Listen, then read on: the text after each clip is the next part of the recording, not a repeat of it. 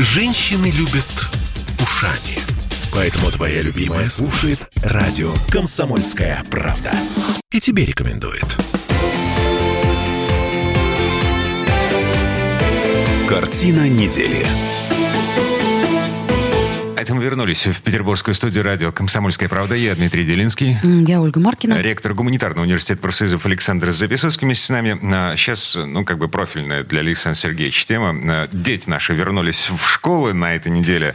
И это, ну, как бы уже совсем другие школы. Все три месяца назад все было совсем-совсем не так. Ну, не совсем. Ну, теперь Ну, у наших детей каждая неделя начинается с церемонии поднятия Не государственного флага. преувеличивайте, Правда, да. правда. Э, Правда, гимн Российской Федерации. А, Причем гимн нужно не просто слушать, нужно его петь. Да, да, да, да. Теперь петь. А в расписании уроков появилось нечто под названием «Разговоры о важном» каждую неделю. Это нечто среднее, вот как я понял, нечто среднее между политинформацией... И классным часом? Да, из моих времен. Вот. Эм, По методическим рекомендациям Минпросвещения это разговоры о патриотизме и нравственности. Расписание таких разговоров до конца ноября опубликовано.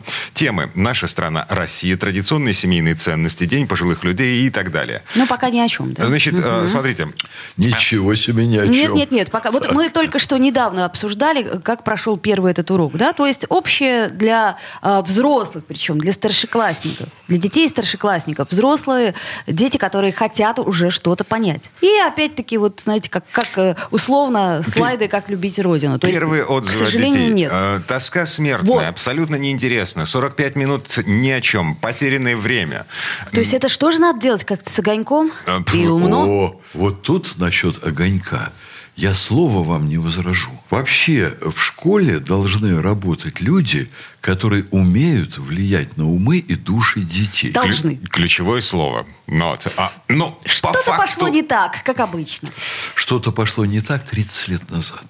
Ну, Вообще-то. Александр или, Сергеевич. или когда пришел Михаил Сергеевич Горбачев, но вы это не сразу заметили. Ну, понимаете, ну, золотые зубы сейчас резко не вставишь так, чтобы это было незаметно. Насчет золотых зубов вы правы, конечно. И мне далеко не все нравится в работе наших властных структур сегодня. Но проблема в том, что они уже поняли, к счастью, это, Что есть проблема. это хорошая да, сторона ситуации, Что нужна идеология.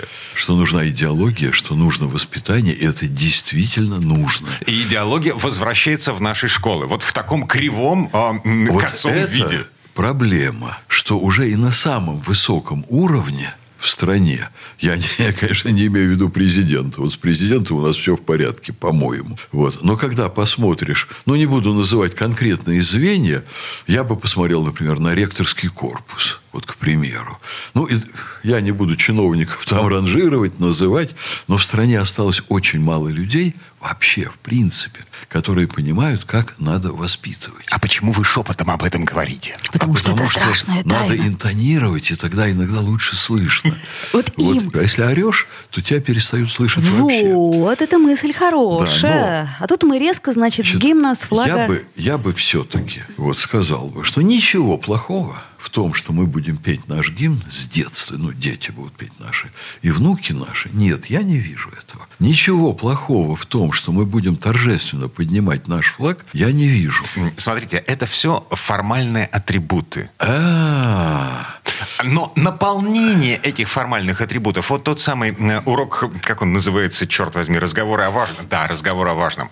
А вот это уже неформальное наполнение. Слушайте, чиновники ведут себя предельно просто. Вот им дали в свое время команду не заниматься воспитанием. И они перестали на десятилетия. Мгм. А сейчас дали А сейчас команду... дали команду заниматься, заниматься. воспитанием. А они не знают как. Проблема в том, что высшие эшелоны власти не понимают, как поработать, чтобы это решение начало реализовываться с толком, со смыслом, и чтобы дети-то родину любили. Так стало Смотри. быть, что это все, да? То есть идея уже изначально провальная, если она так да начинает нет, вы реализоваться? знаете, может быть другое развитие событий, потому что в школах есть много людей, которые любят детей. И людей, которые в принципе, вот знаете... И любят родину. И любят родину. И они, в принципе, они вот этим раньше не занимались. но сейчас умные, талантливые люди, которые любят детей, они задумаются, как это делать, и они научатся. Я уверен, что большинство учителей в школах именно такие, mm-hmm. что они научатся это делать. Вот сейчас дети говорят тоска в некоторых школах, а в других школах они этого и не говорят. Ну, потому что их не спрашивали просто. Нет,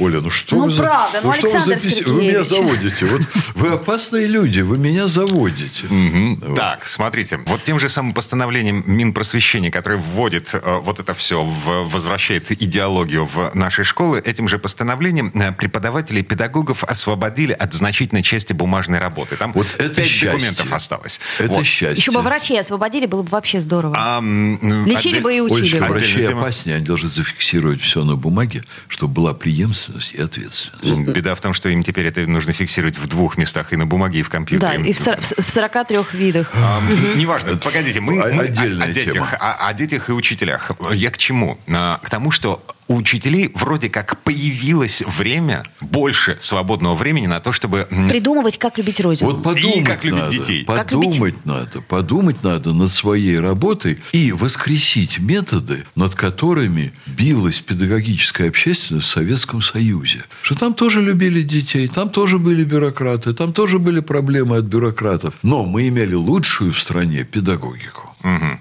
В мире, простите. Да, сказал, цитирую. В пятых-седьмых классах э, появляется творческое задание. э, Это все тот же урок под названием «Разговор о важном». В пятых-седьмых классах творческое задание – решение проблемных ситуаций, где ученикам предлагают порассуждать в том числе о специальной военной операции, как о проявлении подлинного патриотизма. Учитель должен объяснить, что цель э, спецоперации – защитить население Донбасса, подвергавшееся издевательствам и притеснению со стороны киевского режима, разоружить Украину, не дать разместить на территории военные базы НАТО, а также рассказать о подвигах, совершенных в ходе операции. Смотрите, две несопоставимые друг с другом задачи. Вот здесь, в этом абзаце, я Да что вижу. Творческое задание – решение проблемных ситуаций. Окей, мы даем детям задание. Дети, придумайте, пожалуйста, каким образом наша страна могла бы выйти из этой ситуации, не Дима, применяя нет. оружие. Например. Нет. У вас, в вашей цитате, совершенно другое. Я понимаю так, что детям предлагается подумать и обсудить. И в этом, если мы действительно строим демократическое общество, оно у нас, кстати, сегодня намного более демократическое, реально, на мой взгляд, чем на Западе. Я очень хорошо знаю, что происходит на Западе. Это уже кошмар. Это настоящий тоталитаризм. Вот уже от всего, от этого до фашизма один шаг. Вот Запад в преддверии фашизма. А у нас очень все демократично. Даже Милад задает концерты Да, в и Москве. даже мальчик пришел в Екатеринбурге в женском платье, и ничего. Об Э, этом- Точно ничего. Э, Об этом я бы с большим... линейку. Об этом в женском платье. Ну и что? Под гимн России, под поднятие флага. Мальчик. Ну, ну, никто же никого не посадил, не арестовал, не оштрафовал. Да ведь, Александр Э, Сергеевич? Да, это так идет дискуссия в духе Екатеринбурга. Я вот хотел бы тоже об этом сказать, сказать, что это совершенно уже у меня такое впечатление. В этом городе особая обстановка. Я не хочу сказать, что вот у нас здесь в Петербурге или там в Москве все замечательно, а у них все плохо. Но с каждым месяцем информация, которая идет оттуда, становится все более и более странной. То у них целый класс танцует ЛГБТ-танцы, а губернатор говорит, что это нормально, то у них... э, Но это же была шутка. Нет. И это была шутка. Я, я вас умоляю, не надо. Это, может быть, и была шутка, но очень неумная, совершенно неуместная, про которую, на мой взгляд, губернатору не стоило бы говорить, что это нормально. То у них там, э, например, владелец бара смотрит на человека, у которого на футболке он сидит в его баре, буква Z, и он говорит, что я бы очень хотел плюнуть этому человеку в кружку, тот, кто ему пиво продает. Слушайте, Александр Сергеевич, а вас не смущает то, что, например, в Иркутской области, да и вообще вот там в глубинке, существуют целые сети детской проституции, и никто Смущает. по этому поводу не Не шевелится. надо, не надо, Дмитрий. Шевелятся, когда не шевелятся, вот там снимают губернаторов. А губернаторы, которые говорят, да это невинные вещи, пусть это все продолжается, меня смущают чрезвычайно сильно. А, даже сильнее, чем детская проституция? Детская проституция, знаете, здесь нет э, проблемы в том смысле, что вот как бывают проблемы, непонятно, правильно или неправильно. Надо, как говорил Владимир Владимирович Путин, простите меня, мочить в сортире организаторов. Тут нет вот какой-то такой особенной э, теоретической проблемы. А когда там на главных улицах Екатеринбурга девушка начинает учить учительница отплясывать в трусах, в стрингах, крутить перед камерой попой, и этого, в общем, спорят, хорошо это или плохо, это уже проблема. Проблема – это общественное состояние и общественное мнение. И вот я вам скажу, я читаю сейчас отклики, которые СМИ екатеринбургские печатают. Смешной парень, когда не бунтовать, как не в юности. У меня есть ответ на это дело простой. Если человек глуп, Бунтовать не надо ни в юности, ни в старости. И окружающие должны ему подсказать, что проявлять себя надо не тем, что ты одеваешь э, вещи, которые недопустимо одевать в нашей стране мальчику, приходя на 1 сентября на День знаний. Конечно, тут ясно, что это проблема не только мальчика. Проблема, чему его учат в семье. Его не научили в семье, чем он должен выделиться среди одноклассников. Его не научил учитель. Тут целый клубок проблем. Но как не бунтовать, как не в юности? Но это же речь не о бунте благородном, против несправедливости, против того, что кого-то обидели, кого-то защитить. А вы клеши не носили в молодости? Клеши в молодости? Волосы? Да я бог знает что, я вам расскажу про, про свою молодость очень много интересного. Так это же нормально, когда Нет. у молодого человека хоч, ему хочется спровоцировать, ему хочется выделиться. Это нормально, мне кажется. Выделяться надо совсем другими Слушайте, ну, вещами. Не всегда это, получается. Да, не всегда. А, значит, вот, вот в этом проблема. Слушайте, Ему... мы тогда катимся до сережек в носу и синих волос. Вот, вот, вот. Да, это... и пришла накрашенная, иди в туалет и умывайся. Это нормально? И это правильно. Потому что вот то, что происходит с детьми в екатеринбургских школах, что сейчас выплескивается на поверхность, когда лучшие элитные школы воспитывают детей в духе разрушения традиционной классической морали и нравственности, вот это путь вообще ну, в совершенную общественную деградацию. И ставить у этих вещей на пути заслон совершенно необходимо. Угу. Гимн э, и флаг раз в неделю это исправит. Да. Дима, пожалуйста, не вульгаризируйте.